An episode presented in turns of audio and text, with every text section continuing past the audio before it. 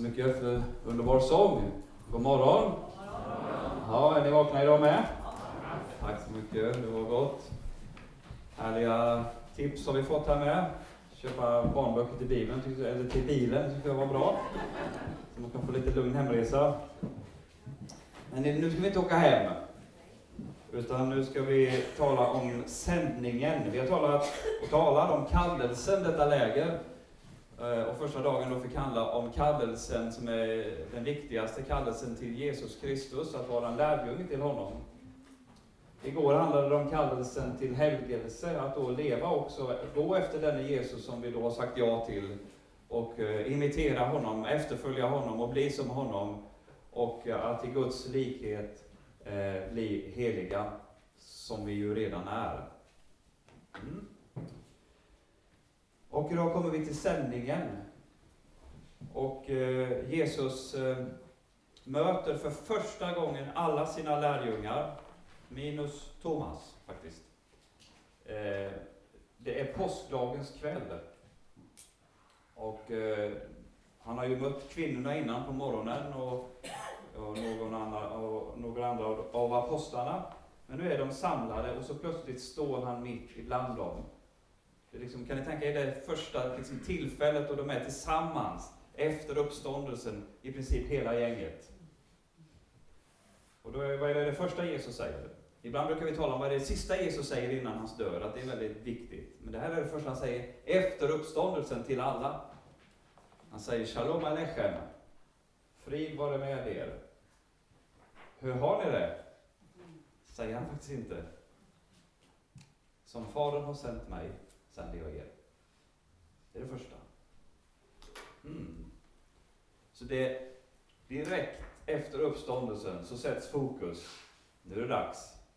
Nu har vi varit tillsammans och då ska vi vara tillsammans i 40 dagar till här, så det är lugnt. Men det är det första han säger. Som Fadern har sänt mig, så sänder jag er. Det, det innebär ju ganska mycket, bara de orden. För det första, att det är Gud som har sänt Jesus. Det är, det är så, han är så full av det medvetandet hela tiden, i hela sin tjänst. Har du tänkt på det? Eh, jag talar inte om mig själv, jag talar bara det som Fadern ger mig. Eh, mina gärningar, det är Faderns gärningar genom mig. Eh, den som ser mig ser Fadern. Gång på gång är Jesus, han är mycket, mycket medveten om detta och talar om detta väldigt mycket, hur han är sänd av Fadern. Och på samma sätt är du och jag sända av Jesus.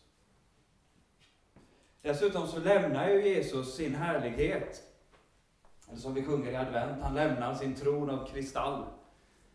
Ehm, han lämnar den underbara tillvaron i härligheten hos Gud, på Faderns högra sida. Och så kallas det ju i kyrkans teologi för hans förnedring, när han kommer ner till oss. Det är inte så schysst. Men så står det faktiskt, så säger man i kyrkans tradition. Förnedringstillstånd. Att Jesus lämnar allt det härliga för att bli en liten bebis, oskyddad, i Marias famn i Betlehem. Han lämnar det härliga för vår skull. Och på samma sätt kallas, sänds du och jag av Jesus, som Fadern har sänts av, Jesus har sänts av Fadern. Är du med? Det betyder att redan från början så kickar Jesus igång oss lite efter uppståndelsen. Nu är det dags att lämna lite bekvämlighet. Det är dags att lämna lite kristalltroner, om vi nu har det. Och så ska vi gå till ett annat sammanhang, en annan tillvaro, än vi hade haft om vi inte hade blivit sända. Är ni med? Jesus skulle ha varit kvar i himmelen, men nu blev han sänd. Han antog en tjänares gestalt. Och på samma sätt så sänds du och jag. Som Fadern har sänt mig, så sänder jag er. Så Jesus han är, han är den som, när, när de ser honom så ser de Fadern. Och på samma sätt, när människor ser dig, och dig och dig och mig, så ska de se Jesus. Det är vad det betyder. Titta på dina händer ett ögonblick. Har du tio fingrar, som jag? Det kan vara lite olika. Det är Jesu händer. Titta på din grannes ansikte. Hans ögon eller hennes mun och, mun och ögon. Det är, det är Kristi ögon. Det är Kristi mun. Ja, vi tittar framåt igen. Så konkret är det. Titta på dina fötter. Det är Kristi fötter. Så är det, de villiga att gå. Jesus finns idag, som jag sagt innan, med sin kropp i himmelen. Men hans kropp är samtidigt på jorden. Och det är du och jag som är indragna i denna kroppen genom dopet och tron. Vi lever ett fördolt liv med Kristus i Gud. Som Fadern har sänt mig, så sänder jag er. Okej. Okay. Då sänds vi in i världen som Kristi kropp. Och där, i denna tjänst, i denna sändning, där har du och jag olika kallelser. Och vi har redan konstaterat det här läget att ordet kallelse då har, det, det är lite vi tänjer på det. Och vi, vi vill försöka artikulera och formulera vad det innebär. Men om vi kan säga så, det vi talar om den här dagen, det är kallelsen med litet k. Jag tror ändå att vi får, vi får ha kvar det ordet när det gäller också våra tjänster. För annars blir det begreppsförvirring. Vi kan vara kallade till olika saker i livet, men det är alltid kallelsen med litet k. Gud är inte vår arbetsgivare, Gud är vår fader, och vår frälsare och vår vän. Så det är den främsta kallelsen. Det är kallelsen med stort K. Är vi med på det? Så nu talar vi om kallelsen med litet K. Och då kan det vara olika kallelser, olika tjänster som du och jag sänds i, i Kristi sändning. Då kan du vara kallad till att bli förälder, till exempel. Du kan vara kallad till att vara man eller hustru. Ja, du kan vara kallad till ett yrke. Du kan vara kallad till ett, eh, till ett liv i kommunitet, som Anna-Ida har talat om. Du kan vara kallad till att vara en andlig far eller mor. Du kan vara kallad till att bli förebedjare. Du kan kallad till att vara snickare. Eller stins. Ja, ingenjör. Jag reagerar alltid på det när jag ska försöka förklara min eh, arbetssituation för någon. Hur, hur jobbar du? märker man alltid lilla frågan, gör du något egentligen? Resten, en sju dag, sex dagar osynlig och en dag obegriplig.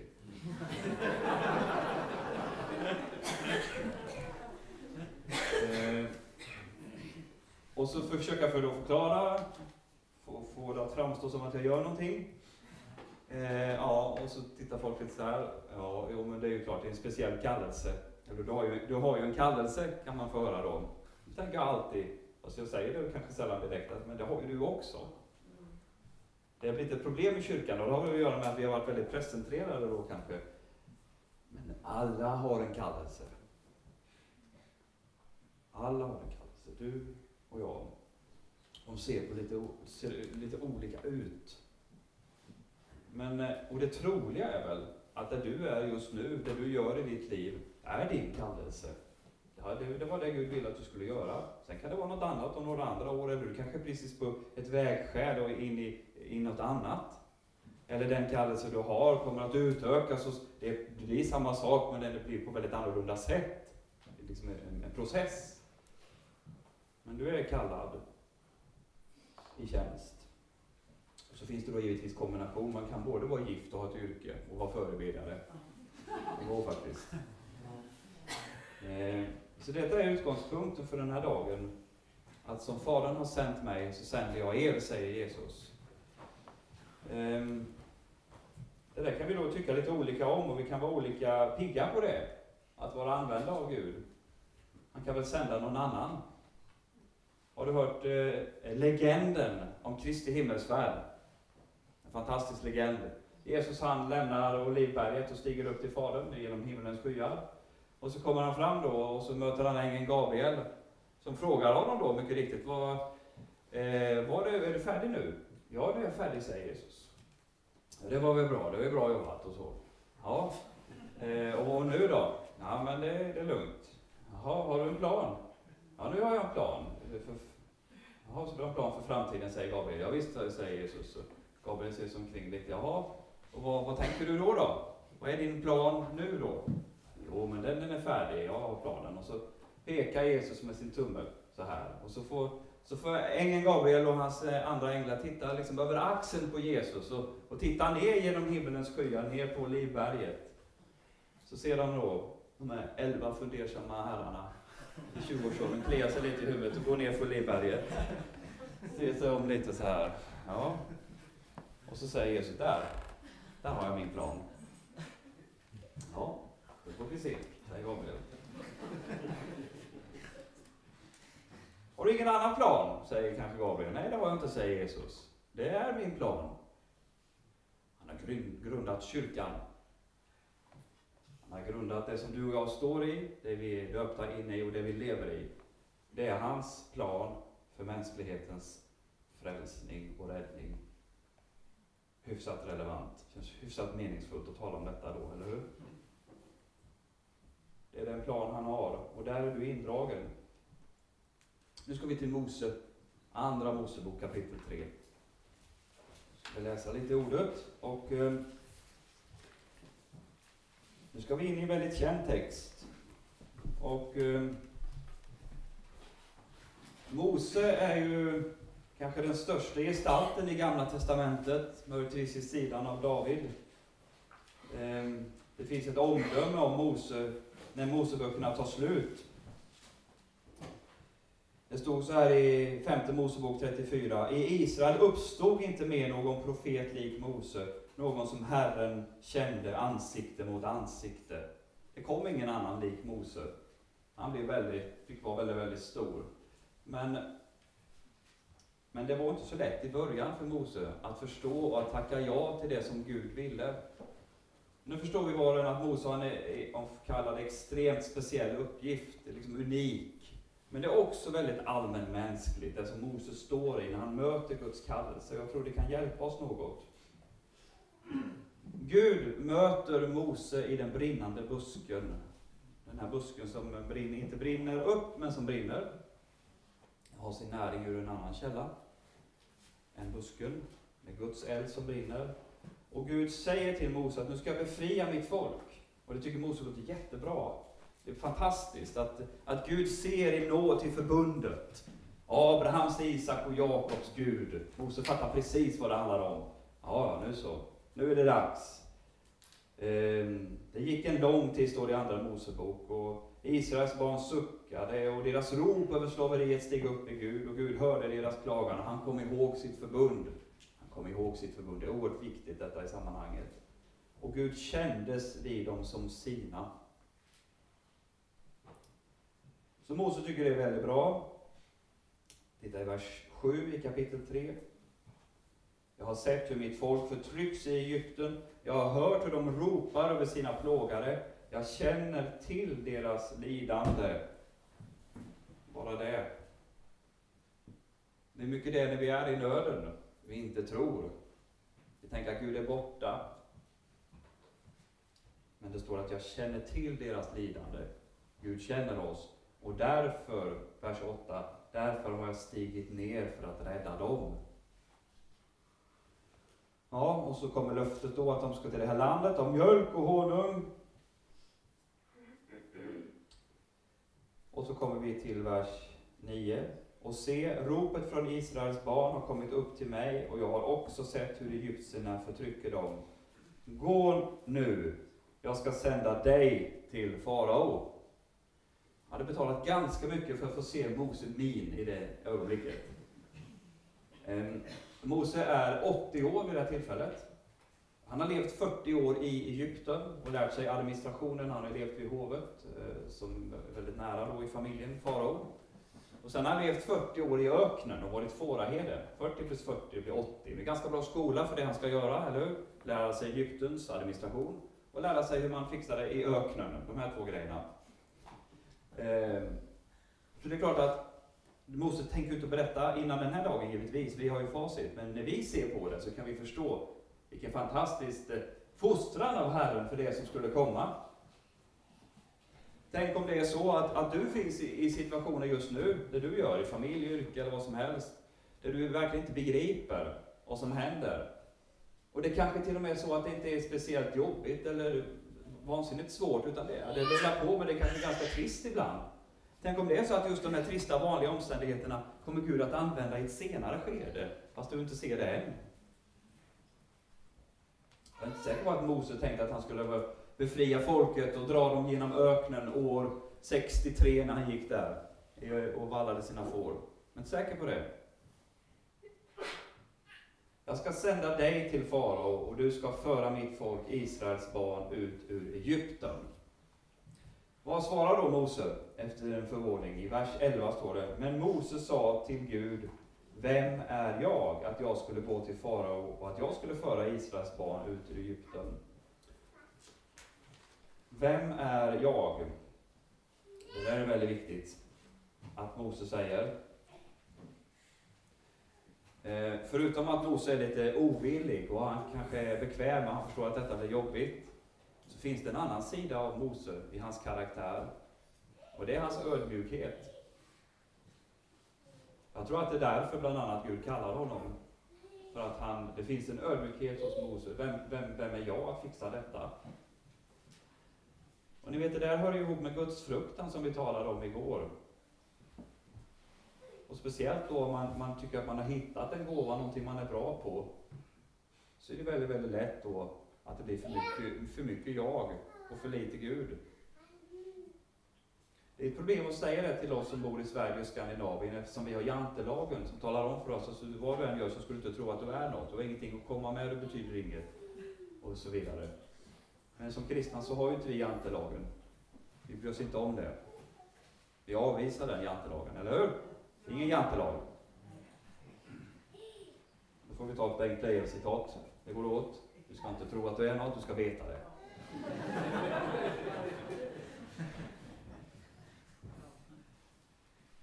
Men det finns ändå en fara att när gåvorna börjar fungera och det rullar på, att det blir ett, ett högmod. Så Mose fråga att han då ska leda eh, ungefär två miljoner människor ut ur Egypten, att han ifrågasätter det. Det finns något sunt i det, kan jag tycka. Vem är jag? Har du ställt dig den frågan någon gång kanske? Och om du frågar dig det, när Herren kallar dig till något, eller in i en uppgift som verkar osäker, så, så är det inget konstigt. Du är i gott sällskap. Gamla testamentets största profet säger likadant. Vem är jag? Mm.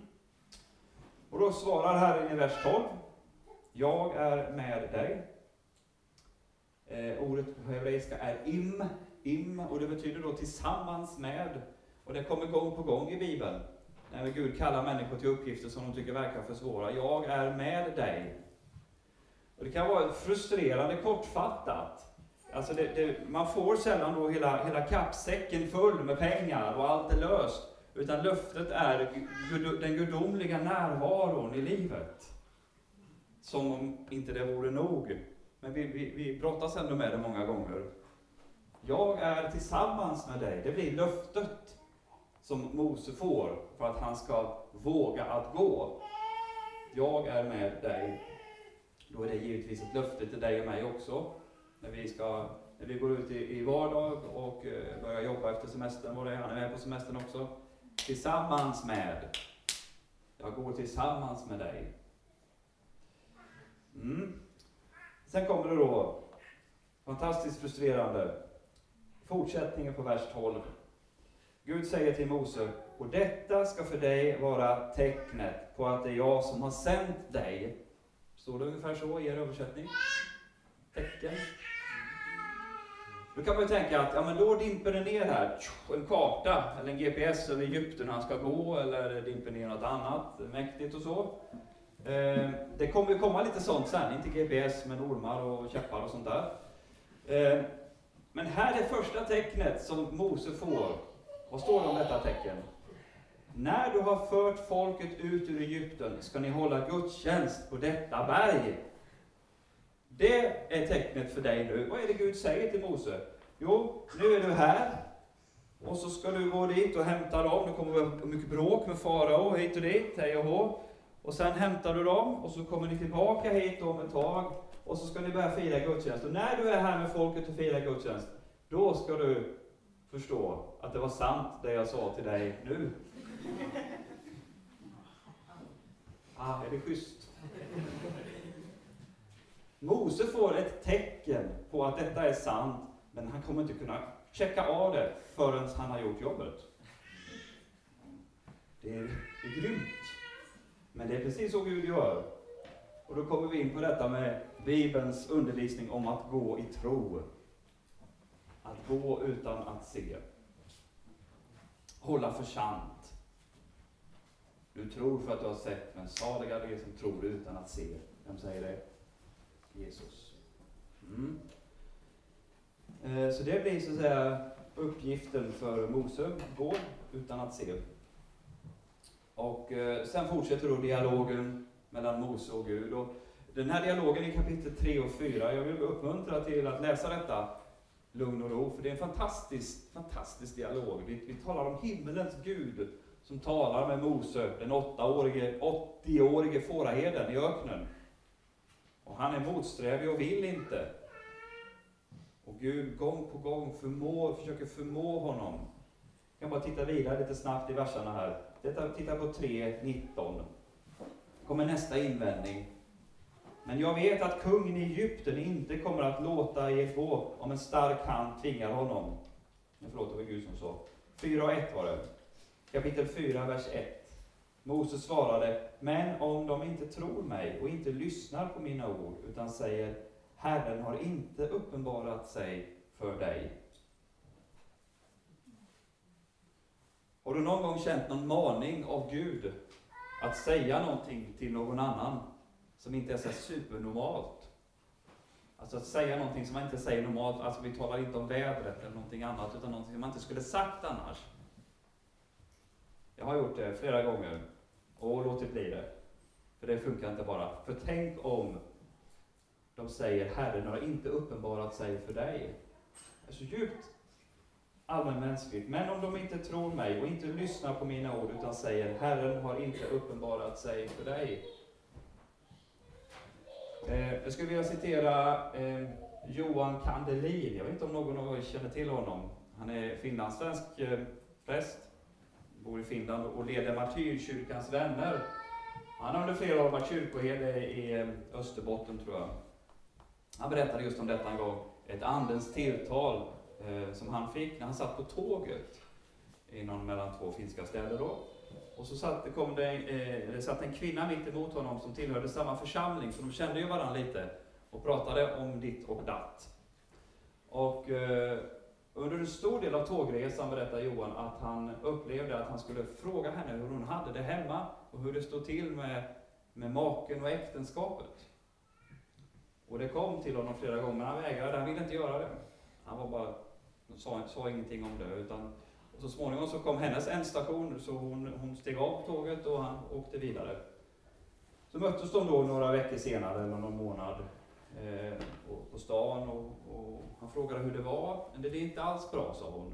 Min man och jag har gått isär. Jaha, sa Johan, det var tråkigt. Ja, men kan du tänka dig förra gången när vi åkte tåg tillsammans? Eh, så satt jag och bad till Gud hela tiden att du skulle fråga mig hur jag hade det med min man. Men du gjorde inte det, så det var synd.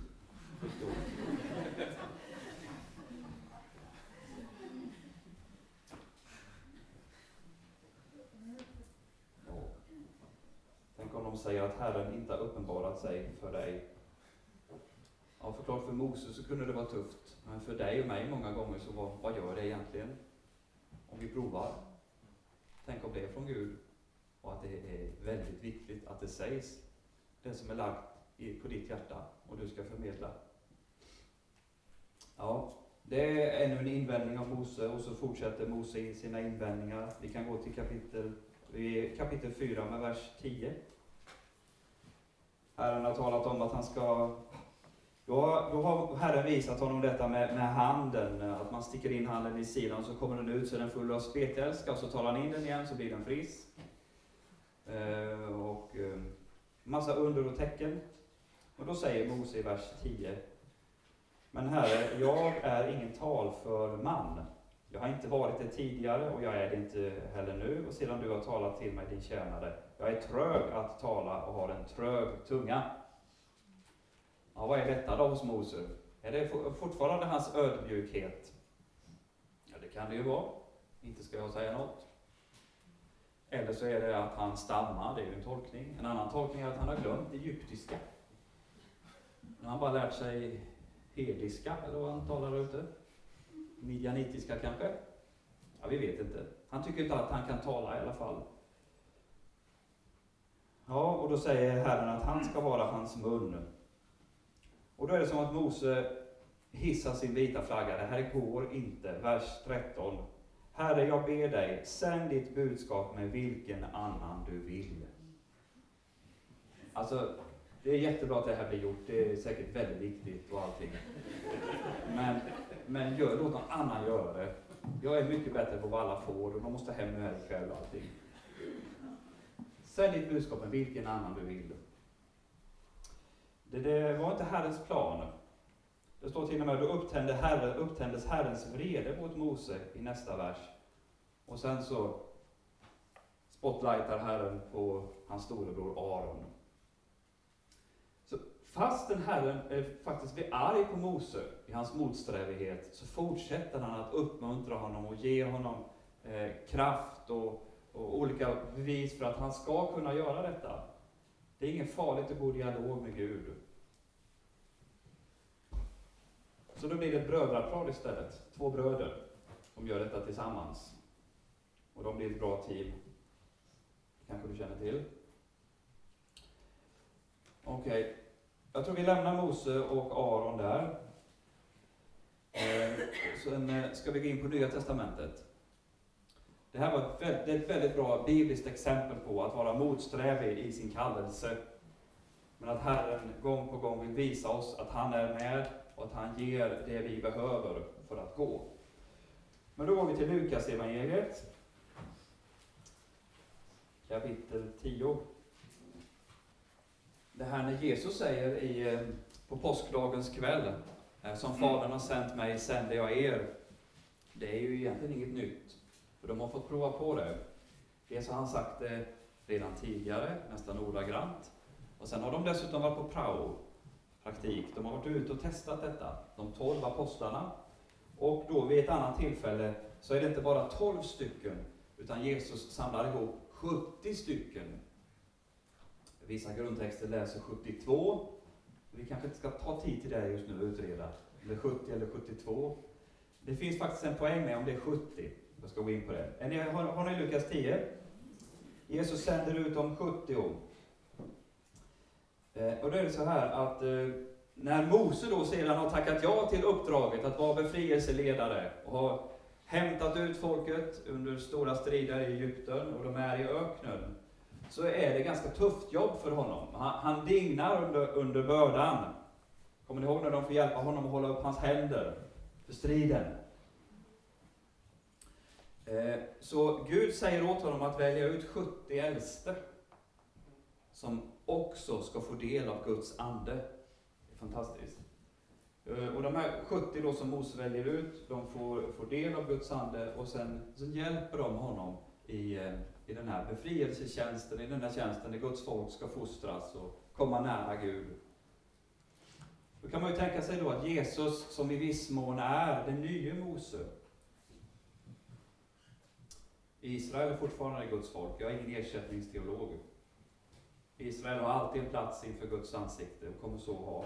Men samtidigt så är ju Jesus en, en ny Mose i den meningen att han ger lagen till Guds folk, till kyrkan.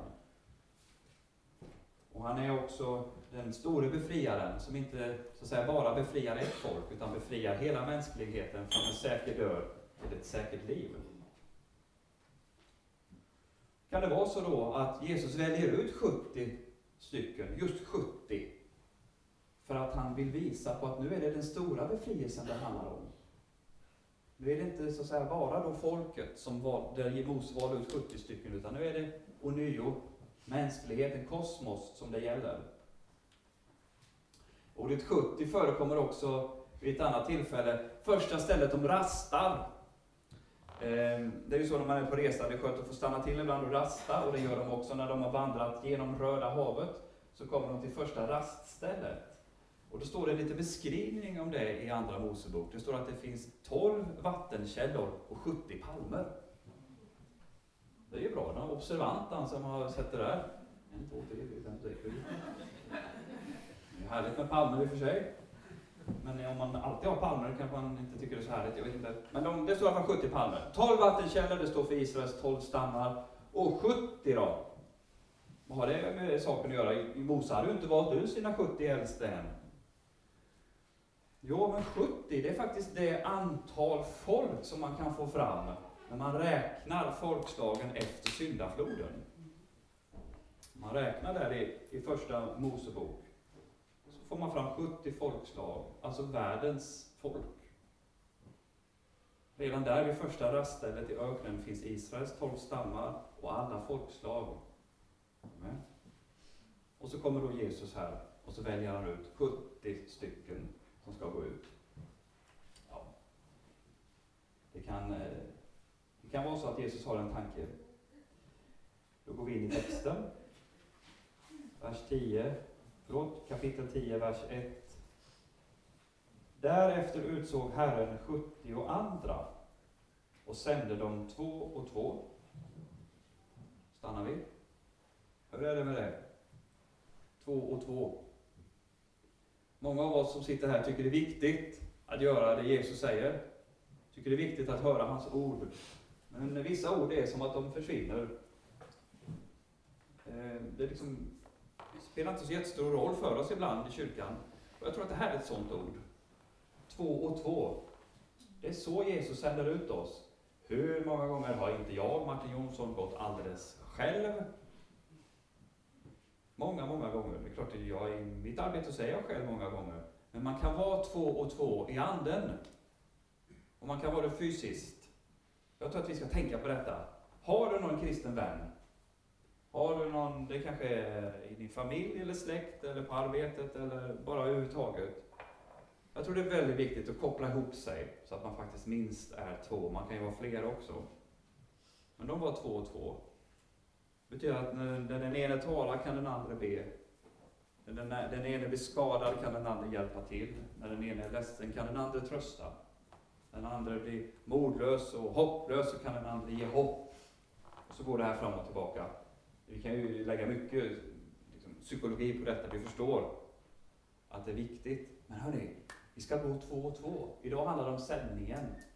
Och då säger Bibeln, Bibeln så att vi ska gå två och två. Vi kanske vi kanske redan nu kan ta en minut i alldeles tystnad och vi tänker på, vem kan vara den där andre som jag kan ta tag i? Och, eller kanske kan underblåsa lite så att det kan bli mer liv i den relationen. Och då, då kanske det inte handlar just om att det måste vara bowlingkompisen, alltså att man gör någonting kul ihop, utan det handlar om vännen i sändningen. Man behöver inte ens vara liksom bästisar och umgås jämt, men att det finns en andlig vän. Du känner att du är, det finns någon annan som du är bredvid, går bredvid, som Jesus sänder dig tillsammans med. Och det behöver inte vara för evighet, men det kan vara just nu, den här hösten som kommer. En minut. Vi tänker och ber detta. Vi går vidare. Vi är fortfarande på vers 1. Då står det då att eh, han har utsett 70 andra och sände dem två och två framför sig till varje stad och plats dit han själv skulle komma. Då är det ganska intressant att gå in i grekiskan här och det står ordagrant vad Jesus gör. Det står ordagrant att han sänder dem framför sig inför sitt ansikte. Prosopon på grekiska. Ehm, kan du tänka dig att när du sänds av Jesus så, så står det, då är det inte så att säga att han står här och så sänder han dem ungefär som man skickar barnet till skolan. Hej då, hoppas det går bra. Tittar man om knuten kommer de fram där, han stannar väl där borta vid vägen. Och så. Utan när vi sänds av Jesus så gör vi det inför hans ansikte. Så han är, han, liksom, han, fast det är han som sänder så är det han som är framför. Vi sänds inför hans ansikte, två och två. Kan du tänka dig det? Hans välsignade ansikte som utstrålar Guds kraft och härlighet. Det är så du sänds. Han går framför dig. Och så står det då, till en plats dit han själv skulle komma.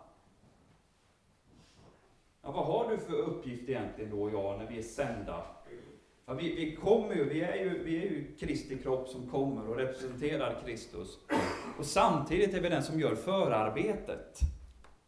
För det vi gör när vi sänds och Jesus går framför oss, så är det samtidigt så att efter oss så ska Jesus komma själv.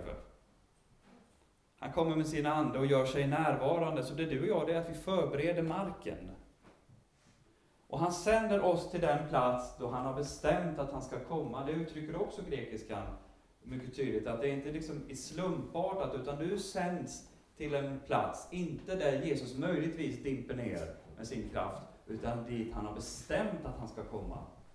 Så när vi lyssnar på Andens maning vart vi ska gå, så kommer vi gå rätt, för Jesus är på väg dit.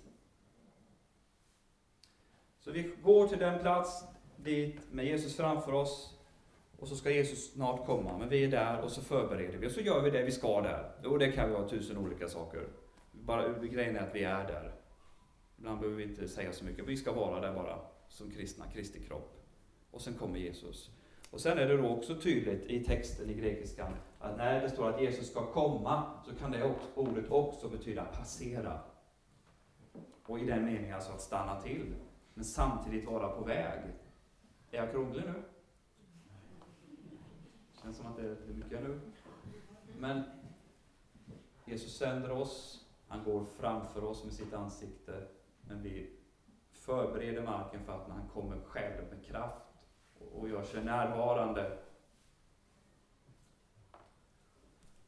så ska han komma för att han är på väg genom den här världen.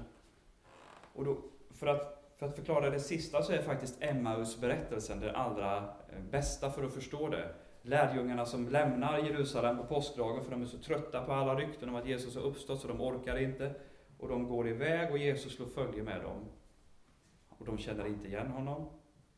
Och sen när de kommer fram till Emmaus och ska ta in där, så står det då i texten, han såg ut att vilja dra vidare.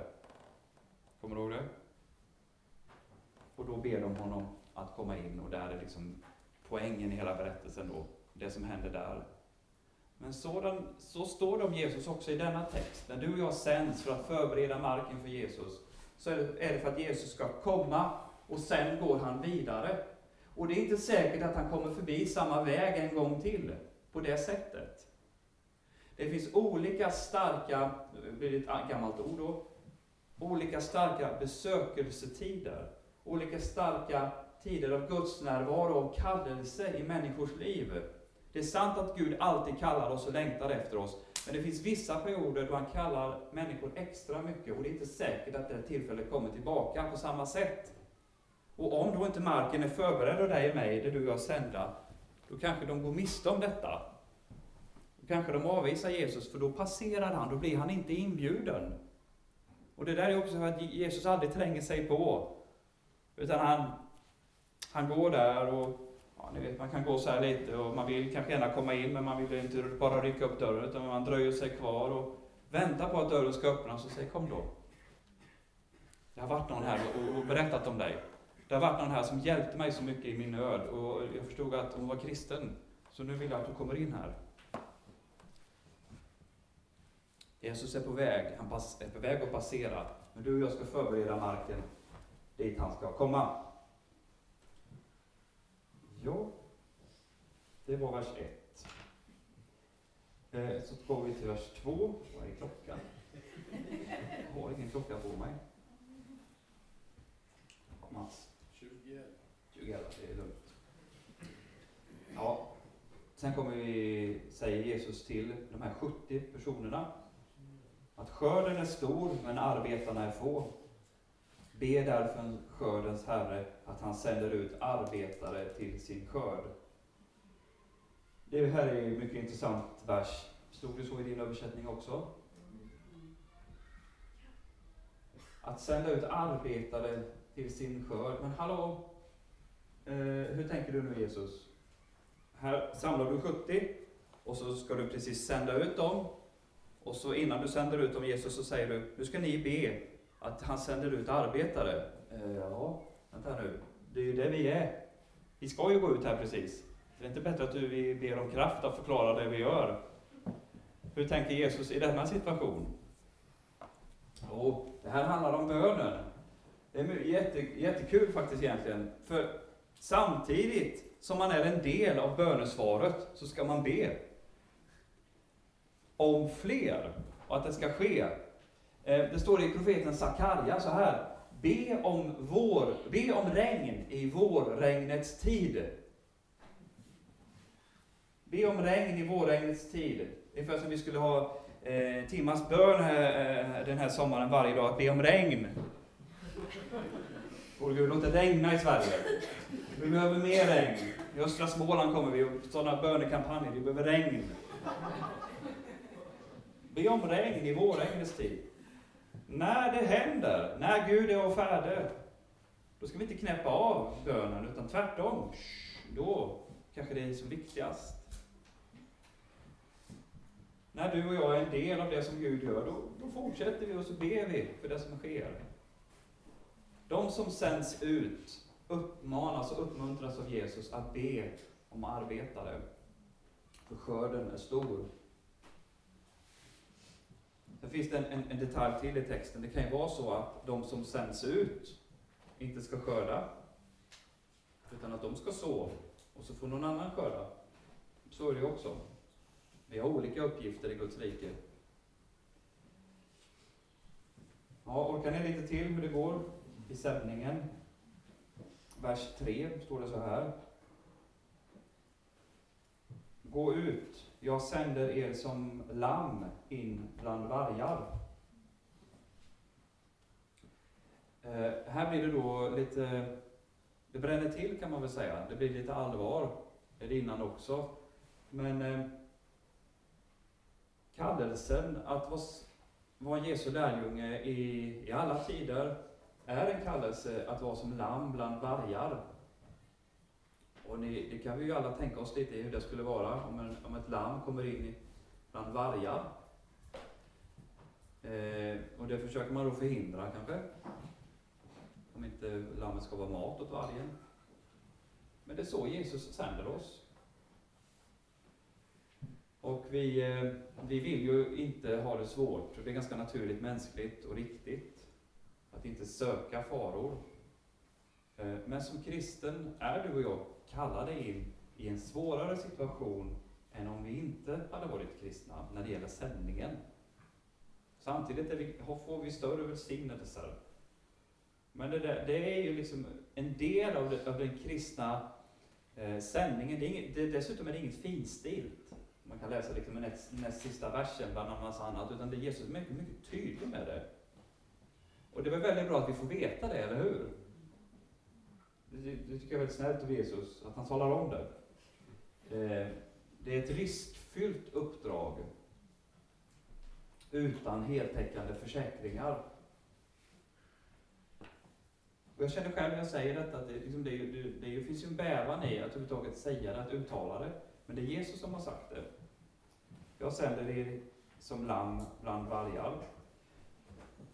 Nu är det så att lammen har en herde, fåren har en herde och det är Jesus. Och han går själv bland lammen. Han går själv bland dem och motar bort farorna. Det är det herdens uppgift, eller hur? Kicka till den där vargen med staven när den kommer. Så vi blir beskyddade, vi har Guds beskydd. Men eh, man kan säga att Jesus återkommer det i dimensionsbefallningen missionsbefallningen också, Matteus 28. Åt mig har getts all makt i himmelen och på jorden. Gå därför ut. Det finns ett ord därför som är väldigt viktigt i det sammanhanget. Eftersom Gud har makten. Han har makten att avvisa det onda, att beskydda oss. Fast det är ett farligt uppdrag. Detta kan också hjälpa oss när problemen och svårigheterna kommer. Återigen, inte att vi på något sätt söker det, men när det kommer, när, när det drabbar, så kan det sättas in. Och som parentes, här finns ingen heltäckande på något sätt förklaring till lidandets problem och allt det som drabbar oss. Men ändock, vårt liv, de situationer vi hamnar i, kan sättas in i ett sammanhang att vara sänd av Jesus in i den här världen. Förstår du mig vad jag menar? Ibland är det kanske inte jättekonstigt att det drabbar, för jag är sänd som ett lamm in bland vargar. Så säger Jesus. Okej, då tar vi vers 4.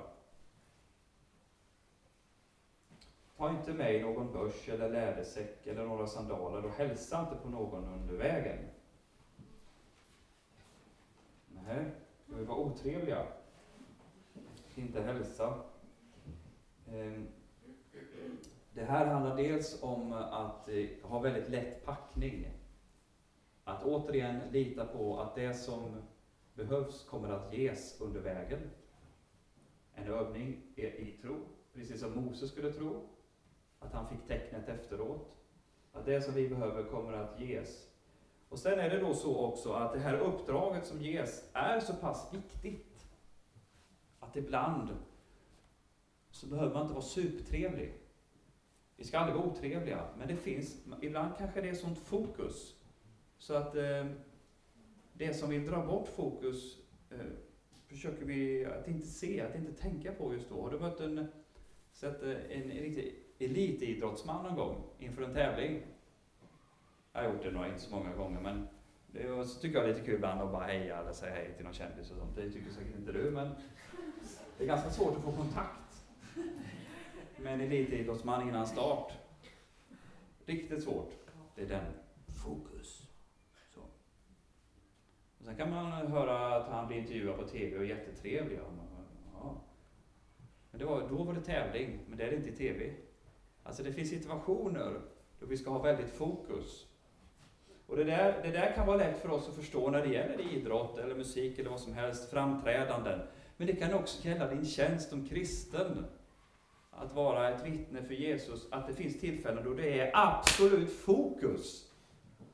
Och då kanske vi inte ska bara gå iväg och låta oss dras med åt alla håll för att vi ska vara så supertrevliga jämt.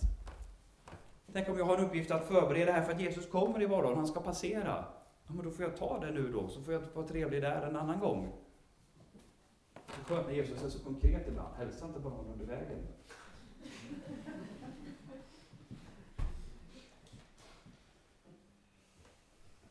Mm. Jag tror jag ska gå in för landning här nu. Eh, men vi måste ta fridens man också. Eh, vers 6. vi tar vers 5 och 6. När ni kommer in i ett hus, säg då först frid över detta hus. Eh, och om där bor en fridens man, ska den frid ni tillönskar vila över honom, annars ska den vända tillbaka till er. Det är, det är ganska omöjligt att, att, sammanfatta det kristna budskapet. Men det är ändå intressant vad det är Jesus vill, att det, vad är det första ni ska säga när ni kommer till ett, till ett sammanhang, till ett hus i det, det här fallet då, som inte har Jesus, som inte känner Jesus. Vad är det första de ska få höra från er mun, som är Kristi mun? Och det är ordet frid. Det är frid. Och jag, jag, jag tror ändå att det är, det är det viktigaste. Det är ganska vågat att säga, men jag tror ändå att det är det, att vi har frid med Gud och med varandra. Det är, där, det, där, det är dit vi är på väg hela livet, men det är det Jesus vill leda oss in i, frid med Gud. Och då är det så att när vi kommer in då, om det finns en fridens man, det betyder ordagrant i, i grekiskan en so, eh, någon som är son eller dotter till frid, som tar emot det. Då kommer friden stanna där. Men om den blir avvisad, när du är, du, du är kärleksfull och gör det, så säger det lilla enkla du kan och som Gud i sin stora nåd ska välsigna. När du önskar frid och vill, vill ge detta och det avvisas. Har du varit med om det någon gång? Du har försökt och gjort det du kunnat och vill ge av den frid som du har fått av Gud. Och det bara blir väggen eller tvärtom. Då är det så att med den, frid, den friden faller inte till marken som en tom ballong, utan den friden återvänder. Det står i texten ordagrant hur den svänger liksom. Den gör en sväng bara. Mm, så kommer den tillbaka. Och du som redan har frid får ännu mer frid, du får dubbel frid. För att du gick. Och så vänder den tillbaka. Och friden för dig som gick och vågade, den dubblades.